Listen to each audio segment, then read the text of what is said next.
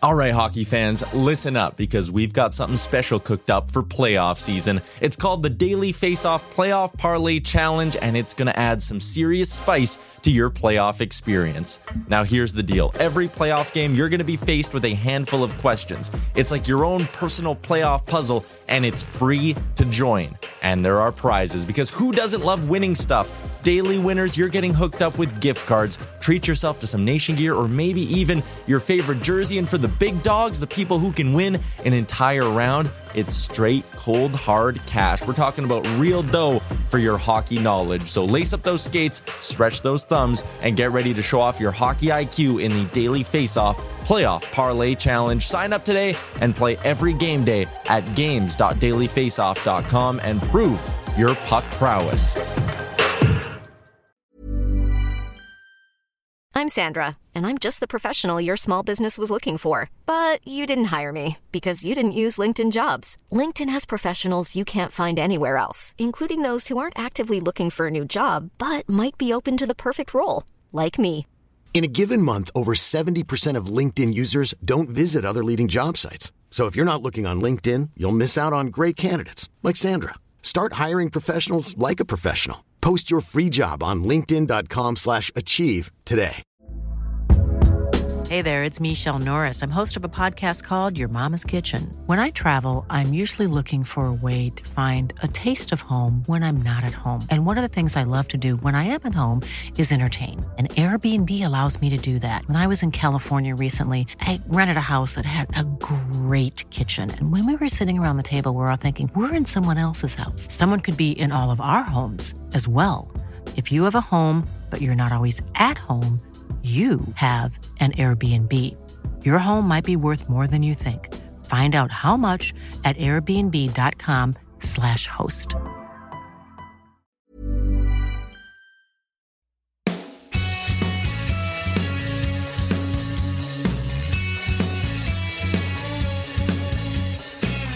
Welcome to the DFO Rundown podcast with Frank Seravalli and Jason Gregor on dailyfaceoff.com. Welcome to episode 226 of the DFO Rundown, brought to you by Botano. 19 plus, please play responsibly. The game starts now with Botano. I'm Jason Gregor. We welcome in, as always, Frank Seravalli, as uh, we are on the eve of potentially the Stanley Cup being awarded for the first time ever won by the Vegas Golden Knights as they lead three to one. Uh, Florida, a banged up team, uh, just struggling to uh, score against this uh, Vegas defense. Frank, it uh, it seems all but over uh, at this point. Um, obviously, the the health of Tkachuk is a factor in the series, but really, it's just Vegas is doing to Florida what they've done to everybody else, and that's limit goals against. Did you just anoint the Golden Knights the champs? Yeah, that's right. Interesting. The Panthers were also down three to one against the Boston Bruins uh, a couple months ago. Yeah, well, buddy, not every series is the same. I uh, I tend to agree with you, but I do think it's yeah. It's uh I th- I do think the Golden Knights win. I'm I'm just not entirely certain that it ends on Tuesday. Actually, hey, I picked them in six, so I would prefer if it was Friday, but Matthew Um, Tkachuk, all he said, all we have to do is win one game, send it back to Florida. yeah. Oh, it's true. Like it's just Make Vegas cross the country again. has been so good at limiting offense in this series.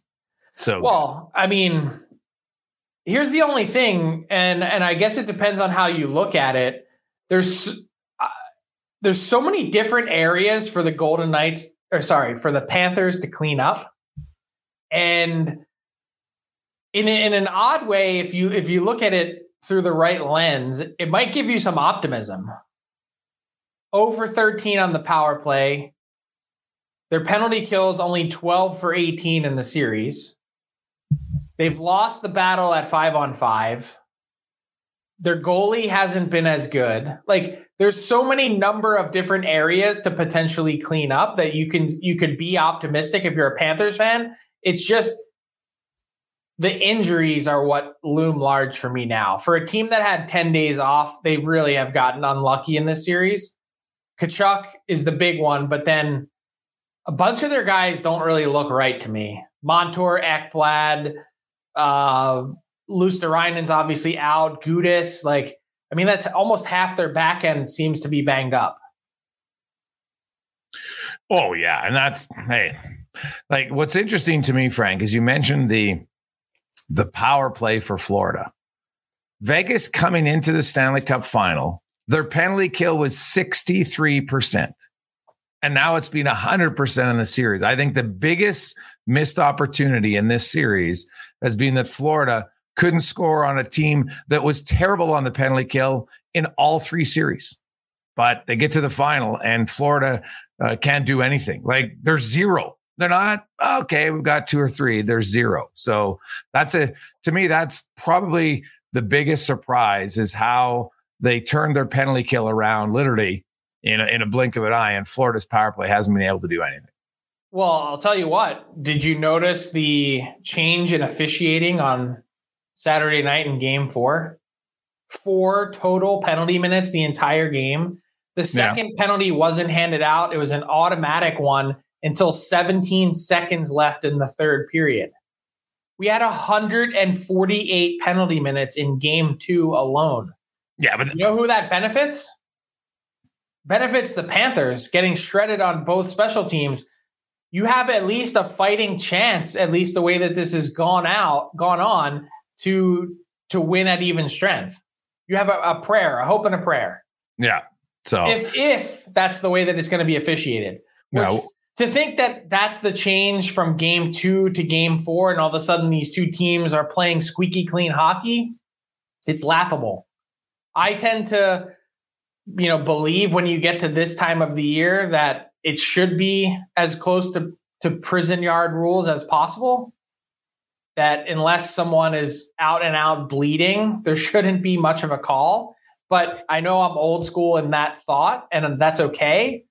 But it was really i'm not a big i'm not uh, one of those guys that harps on officiating but to see the difference between game two to game four is it's like a different sport man well, game two was also the game where everybody got a 10 minutes, like Oprah Winfrey is refing, like the 10 minute misconduct. So there were 12 10 minute misconducts handed out in that game.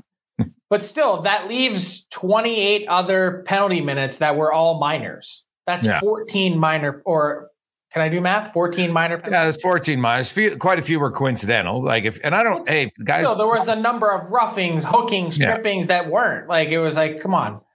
To, to, to think that these two teams all of a sudden are playing cleaner by game four. No, they're just managing it better.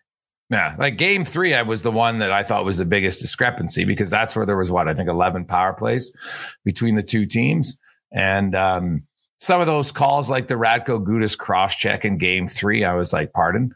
Like that was one of the weakest calls I've ever seen. But the officiating isn't why they're down three to one. Vegas is clearly. No, all I'm saying is it gives the Panthers a chance if there are not very many calls. Yeah. And historically, the later you go into series, there are fewer penalties historically. So not always, but Speaking um, of the job Vegas has done on their penalty kill, I just wanted to give a little love to Bruce Cassidy. Wednesday will mark one year to the day that he was hired. And he might be able to celebrate by sipping a cold one out of Lord Stanley's mug. But I'm not certain that they're in this spot without him.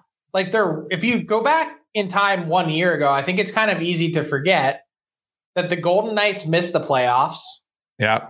One year ago this week, Jack Eichel was vacationing in Hawaii. and this team really didn't make many roster changes. In fact, they they said goodbye to a really good player in Max Pacioretty as a salary cap casualty. They knew that their goaltender Robin Lehner wouldn't be coming back and sort of by half measure, at least what it appeared to be at the time, filled their crease. And now this team is is one win away from the cup. I I think Bruce Cassidy has done an absolutely masterful job coaching. Oh, no, no question. He the, the players have bought into everything that he's selling. I don't think there's much debate on that. Um, you know, I, I think you know, Jack Eichel getting healthier. It was it's not a new player, but but he's able to do things that he, he really wasn't even doing at the end of last season. So um, Now uh, you're right because I think you know they made a few changes. Dadonov went out. Um, you know Kessel, but Kessel doesn't really play very much. I just their their main core guys are their ones winning, and usually, usually, Frank, if you go over Cup winners, it's kind of it's kind of how it is, right? Uh, teams that make significant change rarely have success. Uh, and I get it, but we were also talking about, and their owner went through a lengthy review process considering firing the general manager and Kelly McCrimmon. Like here, and here's the dangerous part about all of this for teams that are watching all of this unfold is I bet you there's a number of them who are sitting here today saying that could have been us. We we first off, we could have beat the Golden Knights in the playoffs. I bet the Oilers are thinking that at this exact moment in time. That we we could have won the Stanley Cup this year. And it's true. Oh. Well, the Oilers for sure. Like if the Oilers their their ability to self-destruct in the second periods of game 5 and 6 or that's what's haunting them. There's no question. Yeah, well there's it's not even as simplistic of an answer as that. There's a million things that went into it. But the point being there's other teams that thought that they were just as good as the Golden Knights and think right now they are still just as good, even though their team is sitting at home. And I guess my fear would be if I was a fan of one of those teams is that our management group is going to lull itself into complacency, thinking that you don't need to change. And I mm-hmm. get that change can be overrated, but I also think the idea of running it back time after time it doesn't have to be a wholesale change, but the Bruce Cassidy coaching change, getting rid of another good coach in Pete DeBoer who got his team to the West Final. Look, the Golden Knights haven't always gotten it right. This is their third coach in six seasons. But sometimes it's a reminder that one piece here or there can be a big difference maker. And I think you know, if you're in Toronto, you're asking the same question today about Sheldon Keefe. Or if, and it's not necessarily just coaching, it could be one positional player that makes everything click. And I, I just think you always try and, it's a copycat league. You always try and find what are the sort of recipes of success for the Golden Knights. One, uh, they have size on their back end. Ding, ding, ding. Jason Gregor just dented his desk. Hmm. Two, they have a ton of speed. Yeah. Dangerous in transition in the neutral zone. Those are two pretty big facets and hallmarks to to replicate. Oh yeah. So, you know what? They're Vegas is is a quality team. They're deserving of the win. Um, you know, I, I still look at Vegas and I'm I'm curious, you know, what they're gonna do uh moving forward. Obviously, they're you know, Lehner, we assume Frank, um, there hasn't been much change in his status. We don't expect him to be back. Um, but I look at their cap situation, what they're going to do with some other guys. I, you know, like any team, there's always a few pieces that that will move uh, in and out, and and that gets me to we are here now. What uh, just over two weeks away from uh, the NHL draft. Uh, draft week officially. I actually have a quick question before we get there. Okay. Is this the end for Phil Kessel? And what would it be like to see him hoist yet another Stanley Cup? I would love to see him take the cup back to a golf course this summer and and and eat a hot dog out of it. Yeah. But 1,064 consecutive games. Obviously, that streak doesn't carry over to the playoffs, but Kessel hasn't played since April 24th, has only played four playoff games for the Golden Knights this spring. Is this the end of the road? It's a really good question, Frank. Um, I would like tend to think that it is, right? Like if you're still feeling 36 points though, and and scored six more goals than he did the season prior. He had 14. Yeah, like I think Phil could still play. The difference is could he play on a cup contender? I yeah. And does he want to? Right? Like do you most most veteran players they want to stick around because they want the chance to win. This would be his third one. And um so maybe for him it's not maybe for him he's just like, you know what? I want I want to go out finish playing, not you know watching from the press box. So maybe maybe he does play another year, and he's already got the record. The the question will be if a team signs him is Phil. If we sign you, is there the expectation that come hell or high water we have to play you every game? That's probably going to be a question, I would think.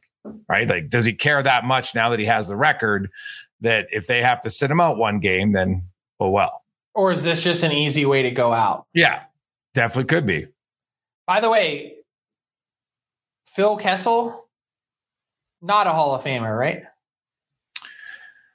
See, the thing about Phil, for a seven year stretch, he was top 10 player in the league in points. And a lot of those years, he was a freedom fighter in Toronto, where if you look at his point totals to anybody else on his team, I, I don't think he is, Frank. The fact that he's going to end up with three cups, having the, the consecutive games played streak, he could be a guy who, you know, later on in the process could get added. Uh, but I don't think I it's an that. obvious one by any stretch. I mean, those two playoff runs that he had in Pittsburgh oh, were like the stuff. He should have won the Conn Smythe the first year, in my opinion. I actually voted him for Conn Smythe that year, and he finished second by. I don't know what exactly what the tabulation was because the PHWA didn't release it those years, but I think it was one or two points. Yeah, no, he was he was great that for for Pittsburgh. Like it was a major reason why they won, and while they hadn't been able to get over the hump, he became kind of their their third star and he so was he's going to finish with basically a thousand points, 992 in 1286 games, plus the 1064 game consecutive streak, and potentially three Stanley Cups. It's a pretty yeah, decent resume. Yeah. yeah, he'll get consideration for sure. Um, I know, don't know that he was really dominant.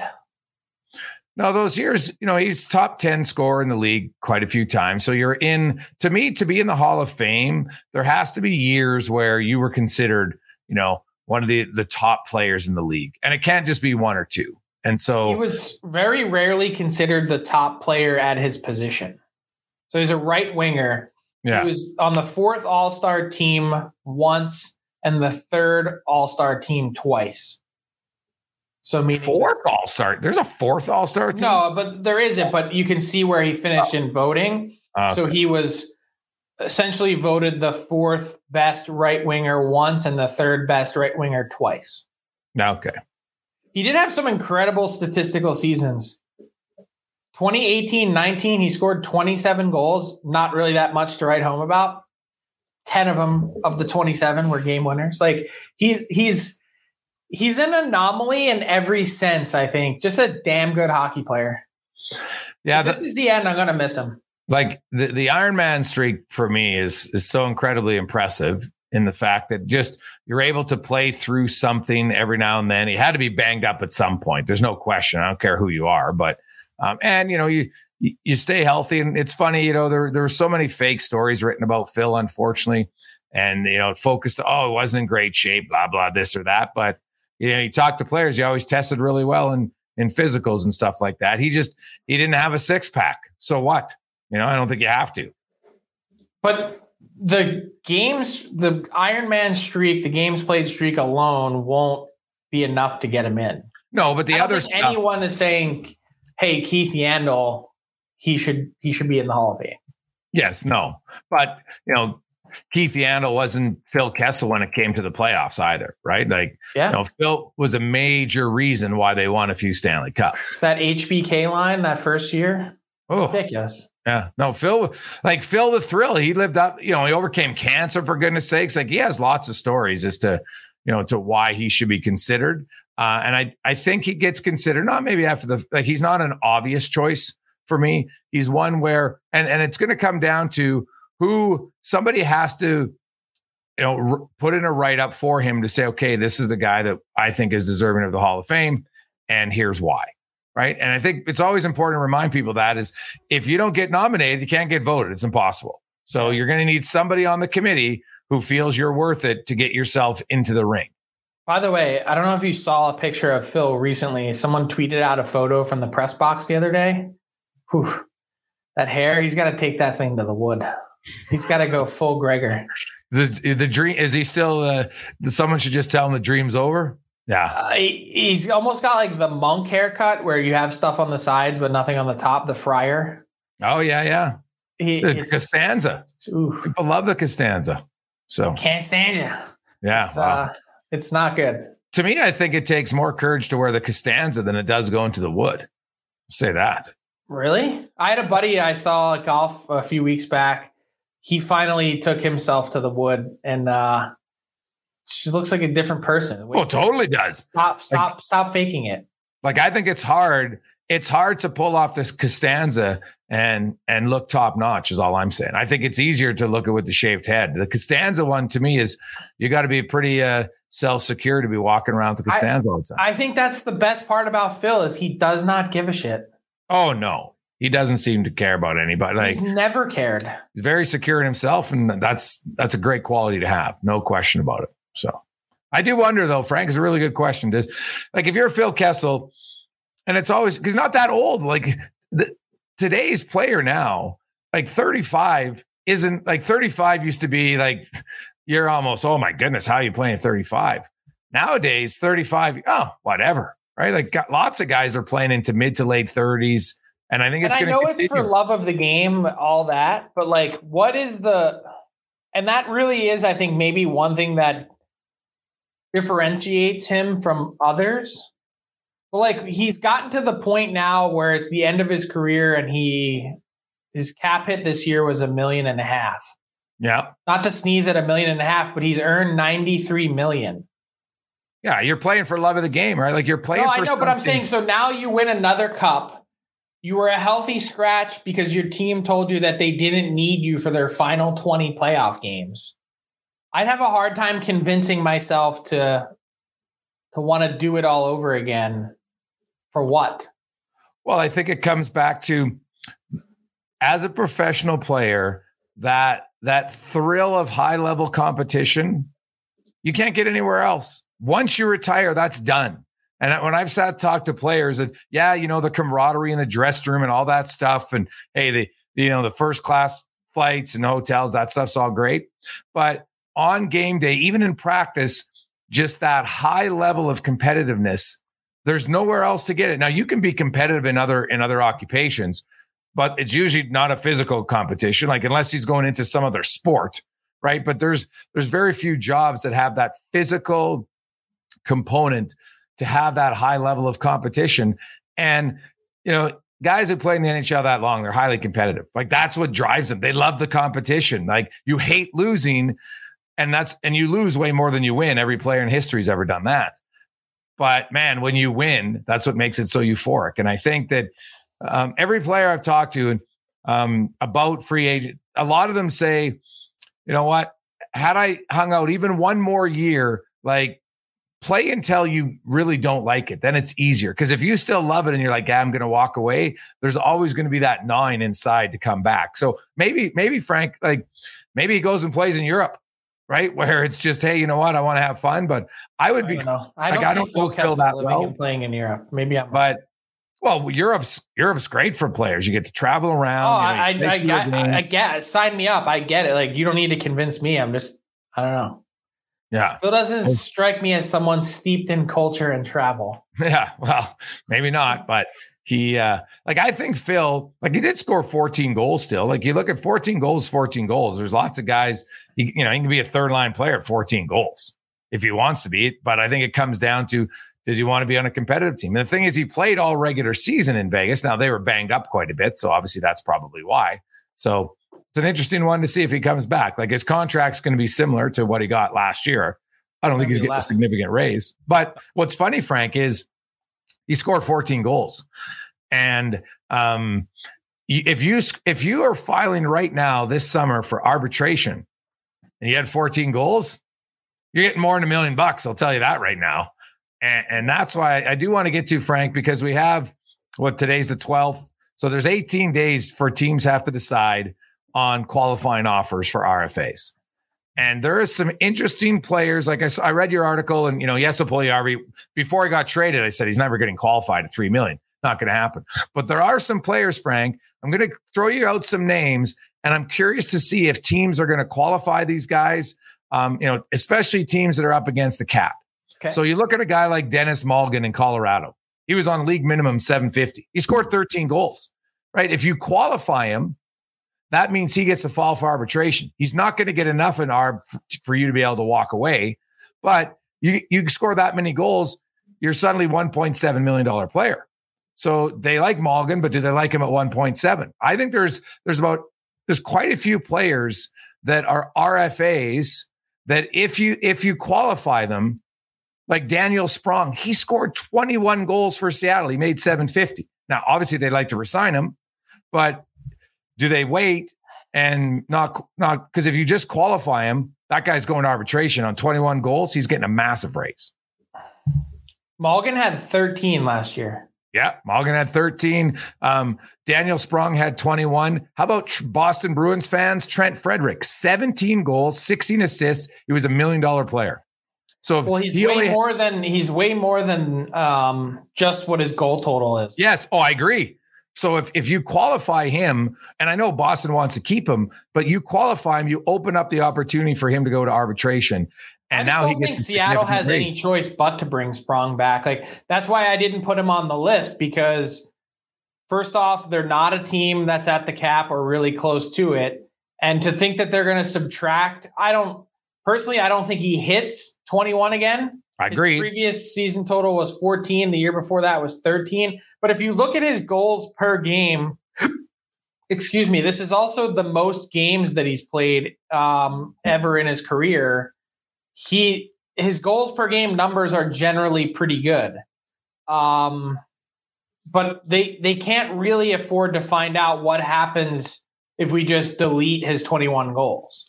But he's I, I personally goal- think the Kraken as strong as that team is depth wise, I've been saying it all year. I, I think they're bound for a correction to the mean.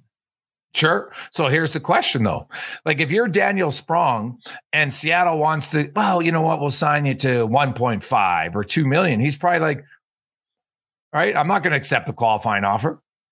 Right now, they can just qualify him either way. He doesn't have to accept it. But once they do it, then he files for arbitration. And 21 goals in arbitration, Frank, you're getting a significant raise. Yeah, he he is, but they can also afford it. Is my point. Yeah. Well, okay, but good for him then. Then he's getting a big raise. But they've got to figure out their defense. Because I look at like Will and the Morgan is due a big raise on defense. He's probably going to go from like 900k to like 275. That's kind of the range that he's going to be in. Potentially a 3x of his pay. Yeah. Like it's it's like Ross Colton and look at Tampa Bay and you bring up Ross Colton because look at Carter Verhaeghe. Like Carter Verhaeghe, people who don't remember, Tampa didn't qualify him after they won the Stanley Cup in 2020 because they didn't have any cap space. And even though his his numbers, you know what, uh, he had nine goals in 50 games, and they knew if he went to arbitration, he'd get a big raise, and they couldn't afford it. So he go- becomes a free agent, signs in Florida for only a million, but still, two year deal, a million bucks. He gets guaranteed money, and he's been the best value free agent signing the last three years. Yeah, no one better. Not even close. I, I think players like Verhaeghe, players like Bunting that are RFA, like Bunting was Group Six, became a UFA. Those players come along once every ten years in those circumstances. But that's but teams because the flat cap for probably a four straight year, Frank, we've seen it. More teams didn't qual- have qualified guys. Like Brett Howden, Vegas didn't qualify him because they were worried what he'd get, and then they re-signed him right away, but they didn't qualify him. And yeah, that's a that's sometimes is is also a negotiating tactic. It can be. He's also an RFA again this year. Exact and a cup winner. Chance. There's no chance that they're not re-signing him. Yeah, no, I would, I would think they will for sure. Yeah, he's played he's played a really big role in their team. So it worked out well. But you just watch, Frank, the last three years, the amount of RFAs we've seen become UFAs has skyrocketed because of the flat cap. Yes. And this is the last year of the flat cap. And I'll guarantee all teams are looking at Ross Colton in Tampa, right? Ross Colton in Tampa is a player where you're on a deep forward team and you don't maybe get the opportunities. You come somewhere else, that guy could be a big time player for he's your team gonna, and not be overly be expensive. Ross Colton has been on my trade board for the last month because it it's just a battle of trying to squeeze everyone into the cap. Yep, hundred percent. It's almost impossible to do in in Tampa. Now, they still need to sign Tanner Jeannot as well. Um, another guy that is ARB eligible but they just gave up so much to get him. Yeah. Well, unfortunately for him, and I've and I've talked to GMs, and I'm sure you have too, Frank. When you go to the arbitration process, the most recent year counts, then the second year counts, but the second year doesn't count as carry as much weight. And so Tanner Jeannot, well, what two years ago he had the unreal year, right? Yeah. This past year he didn't, and so his ARB case, if he went to it, wouldn't he'll, be nearly. He'll never get to ARB. They can't. They gave up too much to to get him, and yeah. not to say that Julien BriseBois is going to overpay to keep him now just because of that. The reason the Preds traded him is because they didn't want to pay him either. Yeah. Well, he he's he might get two million at the most. Oh, I think he's way. Whereas whereas last summer, Frank, he might have got three. He's way, he's way more than two million. You think he's going to be way more than that? Yeah. I get what he did this season, but it's you know if if Tampa, my guess is Tampa is probably going to try and get him on a deal similar to Nick Paul. Seven year deal. Yeah, that was seven times three point one five. To buy that much UFA, my guess is they're going to try and achieve some real cost certainty and do that.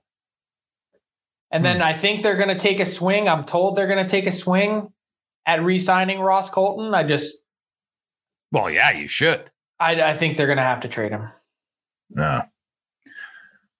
Like yeah, the, like Jeannot's like his shooting percentage was off the charts in 2022, and you, you knew there was going to be a regression just because of that. He'd never been a big time scorer really at any at, at, in junior.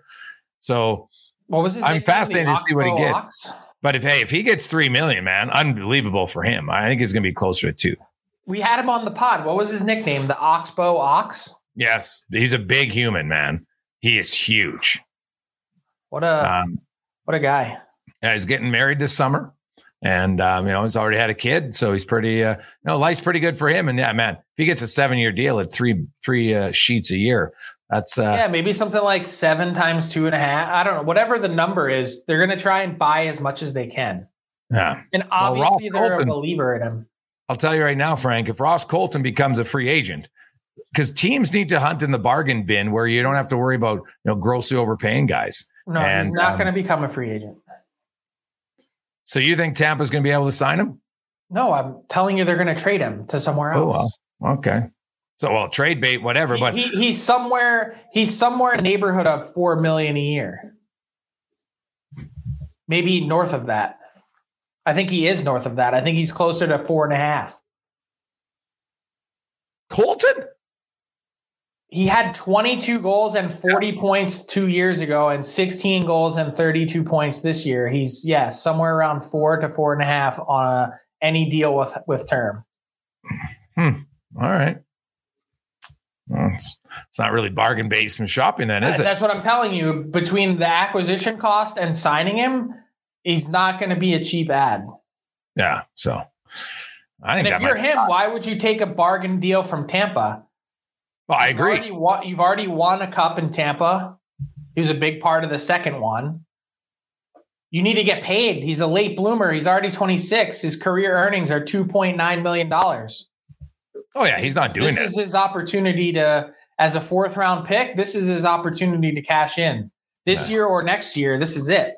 Yeah, I, I, didn't see him getting four and a half, so we'll see if he does. He's, he's in that neighborhood. He's four, like four, and then if there's term, four and a half. Hmm. All right, let's bring in uh, Ty Yaremchuk. Ty, how you doing? I'm doing good, gentlemen. yeah, locked and loaded for a new edition of Buy or Sell. No, sorry, wait. Today is fill in the blank because it's a Monday. Don't know how I forgot about that. I'm a little groggy this morning, boys. I was out at a bachelor party all weekend, so not exactly sharp. Hey, I was thinking about planning ahead for Nashville guys and ordering us an IV service to come to the hotel and like have them in while we do the podcast. Yeah, like it's the perfect time. You have to sit there and you're locked in anyway in a chair. Like you might as well at least get some nutrients. I'm all yeah. about being healthy. yeah. uh, uh, hey, I, am on board if it's a team activity. Um, usually I'm scared of needles, but I'll suck it up for this. Yeah, we'll just we'll put a Put a bandana over your face. There you go. Uh, all right. Fill in the blank. Uh, you guys talked a little bit about the sign and trade, Damon Severson, Columbus Blue Jackets. Uh, that's another big one off the board. But I want to talk about what it maybe means for some of the other D men in free agency. Uh, Frank, the top five remaining on your list, if we go back to your uh, top 50 free, free agents on dailyfaceoff.com, are now Orlov, Graves, Mayfield, Soucy, and Gudas. The question I have for you guys is blank D men will get an AAV north of $5 million this summer, Frank. Two. Orlov? Orlov and Graves. I'm told Orlov is targeting $8 million a year. That's what he's asking for. I have no that that's the rumor. Yeah. I don't know if that's going to happen. I would tend to think that it's not and it's a huge overpay, but that's the thought process. And Graves, I think, is right in that five million a year range, right there. Hmm. Wow. Um. Did you fall off your chair when I said eight million bucks?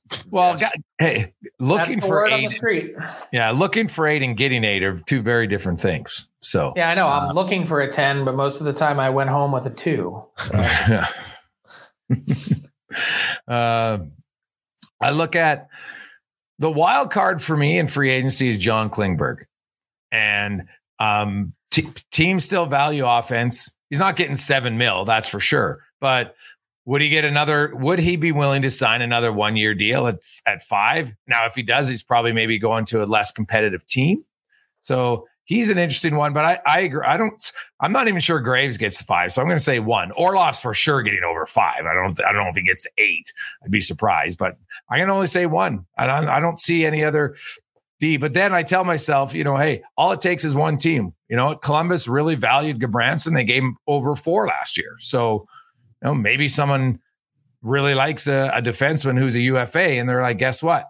We really need this guy. So uh, we're going to sign him and uh, we don't care what the uh, what the cap it is. and you know that's happened. But um, like, what about Shane Gostisbehere? Right? Could would someone pay him that? He was coming off no. four and a half. He had forty one no. goals, so forty one points. Points, no. yeah. Excuse me. So no, that's not happening.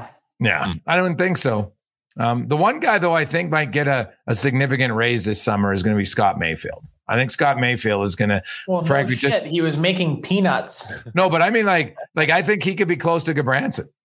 Yeah, I, he could. Yeah, I, I think he's right in that three seven five to four two five range. Mm-hmm. Yeah. Um, but he's not getting five. I don't. Think no, no, no, not five. But guess what? I'll tell you what. Everyone was excited when both the Gavrikov deal at that AAV. I know the term was shorter, and then this Severson deal those other D on the market were all licking their chops.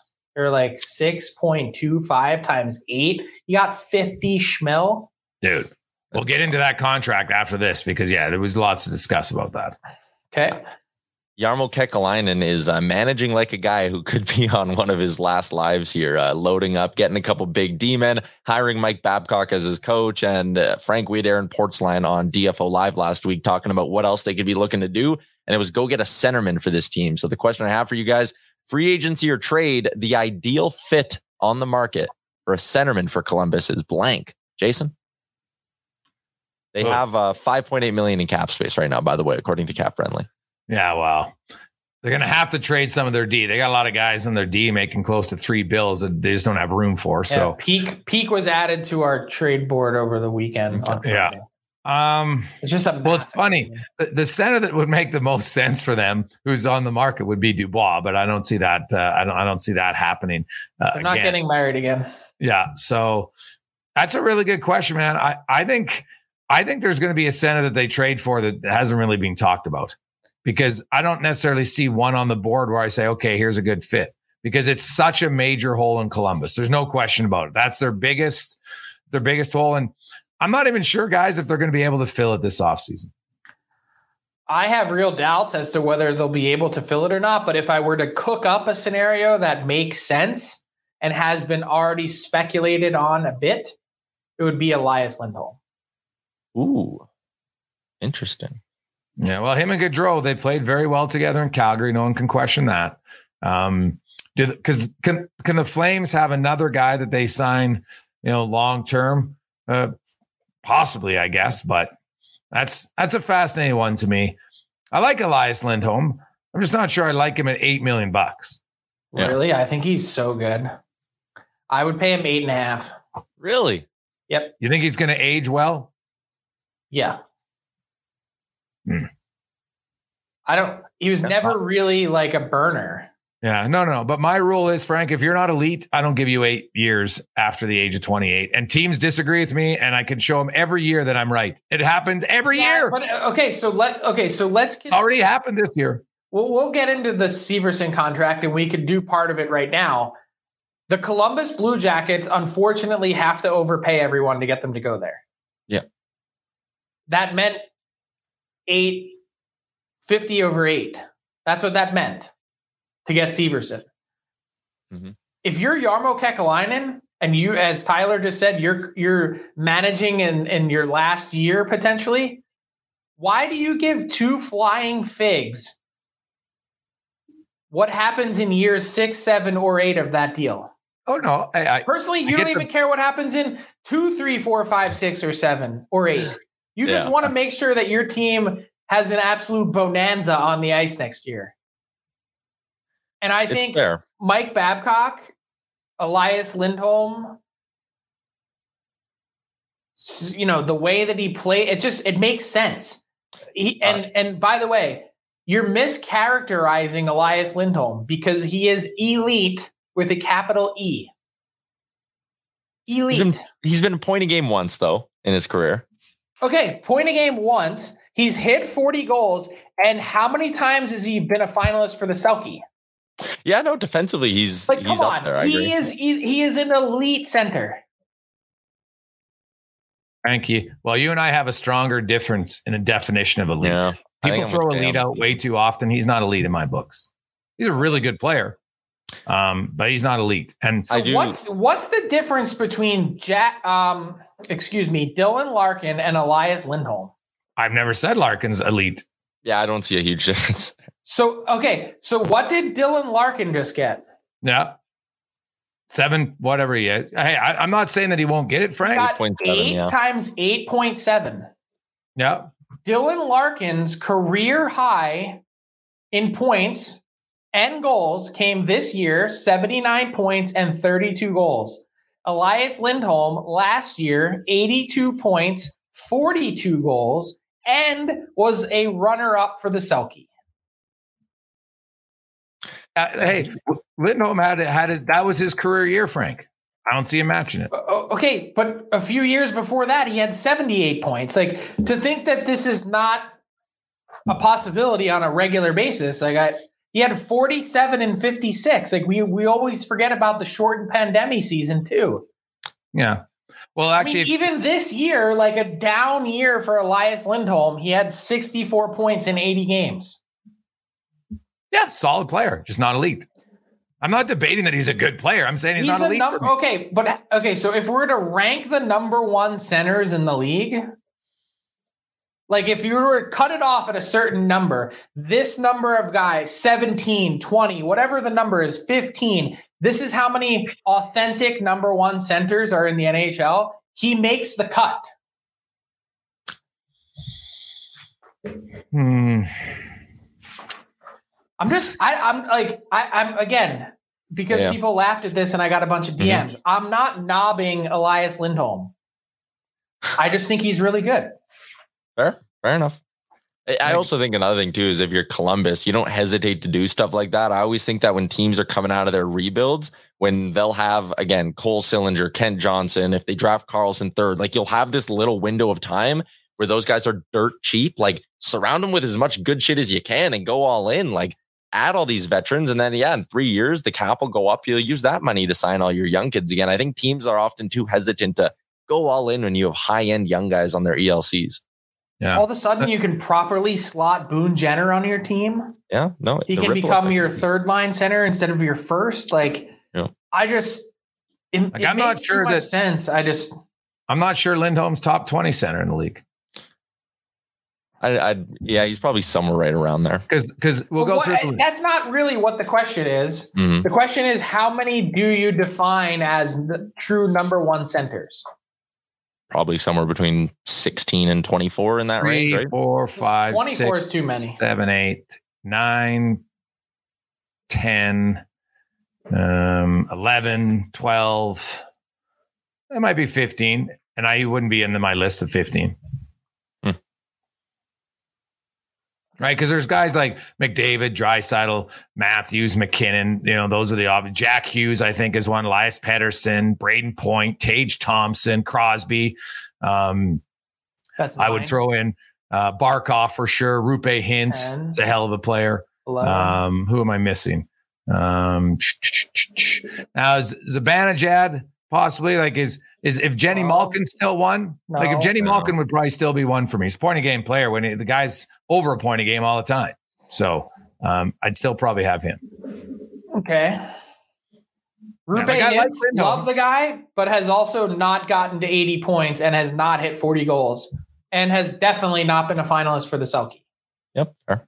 I- I'm, Out I'm not, I'm just, uh, so that's 12 guys you named. Like, I actually really enjoy the exercise. Like, let's keep going. Oh, did I have open here? So what about Mark Scheifele? Put Scheifele ahead of him. Um, I would say that Scheifele and Lindholm are in the same realm. Did you say Hughes, Jack Hughes in there, Greg's? Yeah, I think I had Hughes. Yeah, Yep. What about Anze Kopitar still? He's still Stamkos. I didn't put Stamkos. I should put him in. Okay, that's 15. Do you put JT Miller in? Uh, well, his last Um, few years he has, but well, if they would use him as a center, that would probably help. yeah, he in the last three regular seasons, JT Miller is eighth amongst centermen in points per game. So Yeah. he's probably up there. Okay. Do you use is Nico Hischier one? Sebastian and Aho. See, I, I think Hischier is very similar to Lindholm. They're really See, and good that's guys. where I think there's like a clear cut tier where you have no problem rattling off the names. And Yeah. then that's like your one A's. And I'd have like Lindholm, Hischier. Those guys are like your one B's. Or like you can play him as a one, but I think you need to have someone like really damn good next to him too to have a good top line. Okay, here's a really fun question because I just stumbled on his name. Who would you rather have and sign to this next contract? Bo Horvat or Elias Lindholm? Why, Bo Horvat, trust me, if you're Elias Lindholm, that's the contract you're looking to say, hey, Bo Horvat, because I think we all agree that Bo Horvat got overpaid. And the Islanders, that's and, and that happens. Teams will do it sometimes because they feel that they they have to. And so maybe that's why Columbus does it. I'm just saying I I, I think it's a you, you get desperate because you feel like, okay, this is what we need. Like Bo Horvat is a solid player, but he's not a huge offensive player. He got he was on a massive heater to start last season. We didn't massive talk heater about Jack Eichel. right? Yeah. Well, Jack Eichel injuries have always played a part in his. I think for him, Yeah, And I just- I look at paid Jack like a Eichel's- top five center for his whole career, pretty much. like uh, he's Jack Eichel's high end game is just better than Lindholm's or Bo Horvat because of his speed and his release. If I had to choose between Lindholm or Horvat at eight five, I think I choose Lindholm. So I guess that means he's fair game to get more than eight. Yeah. He's definitely fair game to get more than eight. Yeah. Especially when the Well, the old adage: Do you get more than eight on a playoff team or a non-playoff team? Right? There's always a difference. Well, you go to Columbus, maybe you make them a playoff team. If he goes to Columbus, book it. Trip to the playoffs. Oh, wow! I will this well after we wrap fill in the blank. I, I will tell you why how much I like Columbus's defense core. Okay. Uh, Okay. I, I do. I have one more question for you guys on fill in the blank. This is news that came right at the end of last week, so you guys wouldn't have had a chance to talk about it on this pod. But I saw people really, you know, I think maybe a little overreacting about what the Shane Doan hire means for the Leafs and the thing, the future with Auston Matthews. So I'm interested for your answers to this. Shane Doan going to the Leafs increases their chances of signing Auston Matthews by blank percent. Frank, Zero. okay. I don't think it means anything one way or the other. Yeah, like Shane Doan's one of the most likable humans around. Um, I, I think this was him wanting more responsibility. Um, I get the connection to Arizona. It's a, a guy that he he grew up with, but Auston Matthews, I, I think his decision um, isn't going to be changed by who's in management. Yeah, I I saw a lot of people. I thought it was a bit of an overreaction, so I was interested to see uh, your guys' take on that. Uh, that's a wrap on this week's edition of Fill in the Blank. How would you like to look five years younger? In a clinical study, people that had volume added with Juvederm Voluma XC in the cheeks perceived themselves as looking five years younger at six months after treatment. Look younger, feel like you. Add volume for lift and contour in the cheeks with Juvederm Voluma XC. Reverse signs of aging by adding volume to smooth laugh lines with Juvederm Vollure XC. For important safety information and to find a licensed specialist, visit juvederm.com. That's J U V E D E R M.com. Not for people with severe allergic reactions, allergies to lidocaine, or the proteins used in Juvederm. Common side effects include injection site redness, swelling, pain, tenderness, firmness, lumps, bumps, bruising, discoloration, or itching. There's a risk of unintentional injection into a blood vessel, which can cause vision abnormalities, blindness, stroke, temporary scabs, or scarring. Talk to a licensed specialist to find out if it's right for you. Hiring for your small business? If you're not looking for professionals on LinkedIn, you're looking in the wrong place. That's like looking for your car keys in a fish tank. LinkedIn helps you hire professionals you can't find anywhere else, even those who aren't actively searching for a new job but might be open to the perfect role. In a given month, over 70% of LinkedIn users don't even visit other leading job sites. So start looking in the right place. With LinkedIn, you can hire professionals like a professional. Post your free job on linkedin.com slash achieve today. Hey there, it's Michele Norris. I'm host of a podcast called Your Mama's Kitchen. When I travel, I'm usually looking for a way to find a taste of home when I'm not at home. And one of the things I love to do when I am at home is entertain. And Airbnb allows me to do that. When I was in California recently, I rented a house that had a great kitchen. And when we were sitting around the table, we're all thinking, we're in someone else's house. Someone could be in all of our homes as well. If you have a home, but you're not always at home, you have an Airbnb. Your home might be worth more than you think. Find out how much at airbnb.com/slash host. It's good exercise. We could look into that because I think you'll have lots of different opinions on uh, where centers rank. Um, now, you like the uh, the blue line of the Jackets. Uh, you're huge on uh, the youngster coming in because I, I, saw you tweeted out, Frankie. You think you think Jiricek might start in the uh, the top four? They definitely have depth, but like, what about Boqvist? Like, where does he fit in now? Like, is is he on your trade rate board? Because I think they've got they've got nine or ten defensemen now. Yeah, he so he certainly could be moved. I think I don't want to say like the book is out on him because I think there's still a lot to be written, but the undersized defenseman thing is problematic for him. Yep. And plus, I think they also really like Jake Bean, who's coming off of injury. They've got Blankenburg, who's a great six seven. Um, you know, say what you want about his contract, but the fact that you could run Gudbranson on your third pair is contract and AAV aside is probably pretty good. Yeah. Um, I just I think Severson and Provorov are really underrated. And people have made they like people like trashed me on social media when I listed their top four, you've got Provorov and Werenski on the left side. And on the right side, you've now got Severson and likely David Jiricek. God damn, like that.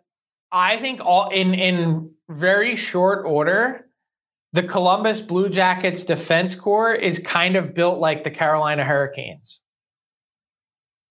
They're mobile, they can move the puck, and from one to six, like they're going to be pretty damn good. Yeah, see, here's my concern about Provorov because I looked Provorov in the playoffs for New Jersey was Provorov their third pair third pair right defenseman. Provorov played for the Flyers. Sorry, not Provorov. Severson. Severson.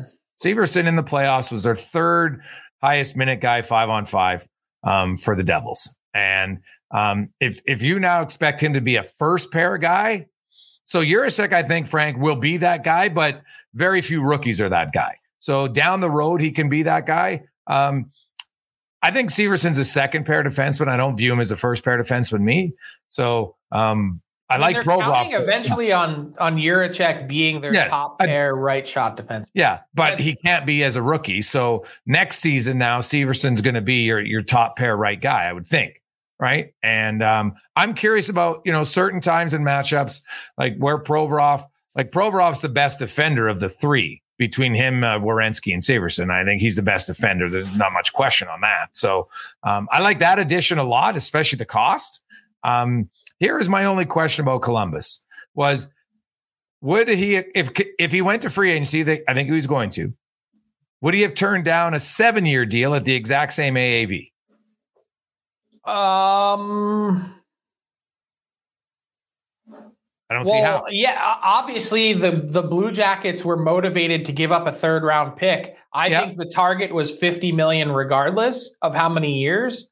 And the fact that they were able to get and divide that AAV by 8 instead of 7 is why they were willing to give up the third, the extra third that they had. Yeah. And hey, I get that they they felt they had to improve their D and they've improved their defense. There's but no like, argument. they've also got some really good defensemen coming. Like Denton Mateychuk Oh. is really freaking good. Corson Ceulemans, they got lots of good young D in that organi And that's where I said, Frank, if I'm the Columbus Blue Jackets, They've got to need- move someone. they've got to trade some guys. And, it, and it's going to be a trade where it might end up that some of these players become really good elsewhere, but they so badly need a center that it doesn't matter how much they've improved their decor if they don't improve their center core. Oh, I agree, and they're- they'll tackle it. I just it, it depends on how big of a splash it's going to be. That's really what tier center are they getting? That's really the question. Is Yeah, it I'm- a is it a high impact guy like a Lindholm? I, I my guess is that since Mike Babcock is there, that someone like Kevin Hayes in the next tier down is probably not going to happen. But is it the difference between Lindholm and Hayes, for instance? Like that's what I'm asking. How big of an impact will it be? And if and if you're Craig Conroy in Calgary, where I think a lot of people feel like that was a team that collectively underachieved last year, Yep. and that the change in the coach is going to change the the the culture and the positivity around there significantly. They want to get back in the playoffs in Calgary, no question. So They want to if they resign these guys. yeah, if they trade Lindholm, The big question is Hanifin and Lindholm, do they want to be there? And that part we don't have the answer yet. So do you think like they, you know, Ryan Huskett sounds like he's going to be the head coach. So they know him. Um, he's put in years. The guy's been coaching for 20 some years between junior and the and pro hockey. Been on the the Flames bench for a long time. Yeah. So which is always a tough transition. I just want to point that out. But I, I'm curious because Craig Conroy, I loved his honesty. He said, Hey, I learned lots in the Johnny Gaudreau. You don't want to have guys enter, but some teams do. It's not like every player enters. They're not, they will not. I'm just like write it in Sharpie. They will not enter this year with any players unsigned past next season. well, don't they have eight? They Right, have a, a, a significant number, and they're either going to re-sign them or ship them out. Because they have Oliver Kylington on defense. Um, you have that, okay. That might be one guy that's different because he still needs to actually come back and play. He's Okay. coming off of the year that he missed and was in Sweden due to personal issues. uh, like Okay, so like guys like one guy. Like Chris Tanev, Nikita Zadorov. Do those guys have to be like uh, um, Blake Coleman? Does he have, or sorry, Michael Backlund? Does he have to be like Michael Backlund's 35? To me, I wouldn't sign him. I would wait and see how he does in the season. I, I'm talking their big guns So Hanifin, you're talking Lindholm. Toffoli. and Lindholm. Yep, Hanifin, Okay. Toffoli, and Lindholm. They will not be back next season if they're not signed. Really? That's my prediction. Okay. I just think they're that organization is scarred after the Johnny Gaudreau situation. Uh, that could be that could be right. Um, we will uh, see how that goes, Frank. Uh, the uh, Stanley Cup, uh, uh, barring a, a stunner, is going to be uh, handed out uh, this week. I would think the only way it doesn't is if it goes to seven games. Would be a week this uh, a week today. The Find question that- is, by the time we do the pod Sunday, will someone be sipping from it? Or sorry, by the time we do the pod Thursday, Yeah, I think Vegas wins game five. So I'm going to say yes. Okay. I don't know. I got, a, I got a sneaky feeling that the Panthers are going to send it back to Florida. They got to go home anyway. Uh, before we go, because I know a lot of our listeners are sports fans. Um, I don't know how many of them. I know lots of them are golf fans. Frank, Nick Taylor, a 72 yard putt on a playoff foot foot to uh, win the uh, RBC Canadian Open. Uh, and the ending of the drought is obviously one huge thing, of course, but it's a playoff hole to win it. I, I saw a tweet. They they said that was the longest putt ever to to win a tournament. Um, and then did you see the uh, secure Adam uh, Hadwin, the Canadian, is oh. out there celebrating? Now the security guard's doing his job. I don't, yeah. I don't have an issue. And the great part was like Hadwin looked like just he's wearing his jeans. He just looked like a fan. It was so funny. And the best um, part about it has been the tweets from his wife. I don't know. Oh yeah, follower, but she was saying uh, in true Canadian fashion after getting tackled by the security guard that he apologized. Yeah, hey, why not? But uh, and you know, like the cigar right away, everybody realized that it was kind of funny. But there is the one slow motion scene where you see the caddy of Nick Taylor while they're celebrating, and all of a sudden he sees the guy taking Hadwin down. Like, His no. facial expression's the greatest part. Well, uh, consider this: a Canadian has now won the Canadian Open more recently than Canada has won the Stanley Cup.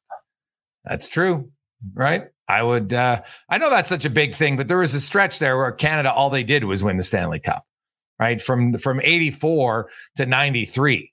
How about like for like the test of time, more or less? Yeah, well, yeah, you go back when there's only time 16, immemorial. Sure. Yes. Like so, to me, if, if you if you took a 40 year window and said, okay, they've won this many times, it's on average. Just they won all eight of them in a 10 year span, and I haven't won since. I have a trivia question for you. Sure. What is the who is the last NHL team to win the Stanley Cup with a, a roster entirely made of Canadian born players? Like not one player of any other nationality. That's a good question. Um, well, Going through the teams. I don't know. Who? The Broad Street Bullies. Flyers, yeah. Every single player on the roster, Canadian, the last team to do it. Uh, that makes sense, right? They there's lots more Americans started playing, coming to the NHL, and then obviously the Euro influx that began in the '80s makes sense. I'm pretty sure. Now Vegas doesn't Vegas have the most Canadians this year? I think so. I think they might. I think they have 16. So it's the um, uh, it's the Manitoba Mafia. Yeah, it's true. But the uh, Canadian fans don't care about that. They want to see one of their uh, seven teams win. Lastly, Frank, uh, we got about two minutes. Give me your thoughts on the saga that is the Ottawa Senators ownership. I just think the frustration is boiling over. Watching Steve Apostolopoulos walk away, I think that was a wake up call, an eye opener to lose a good bidder. And all I can tell you is this the Ryan Reynolds group that pulled out. Yeah. The things that were said behind the scenes were so explosive. They essentially said that this process was a joke and that they would more or less never do business with the NHL again. And I don't know, there's a lot of blame to go around between Banker, Melnyk Estate, and the NHL the truth is like these groups were all sitting here saying like we put our best foot forward put a deposit down and made a bid. Why are we negotiating against ourselves?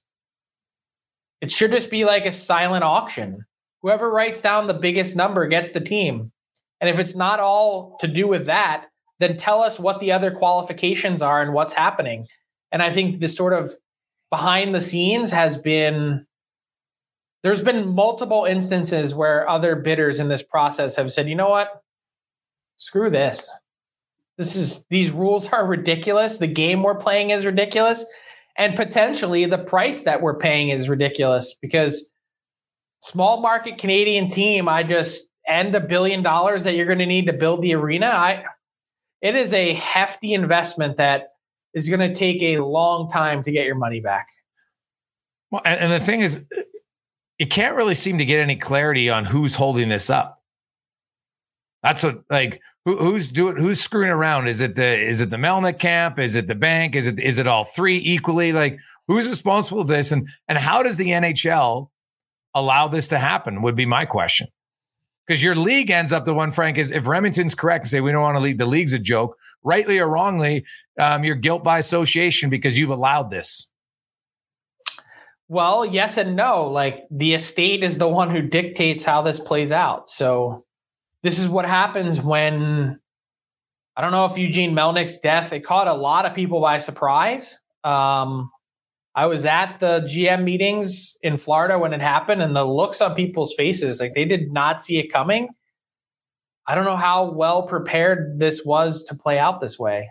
Usually, if someone's dying like that, you see a, an asset of this magnitude transferred well before that happens. Yeah.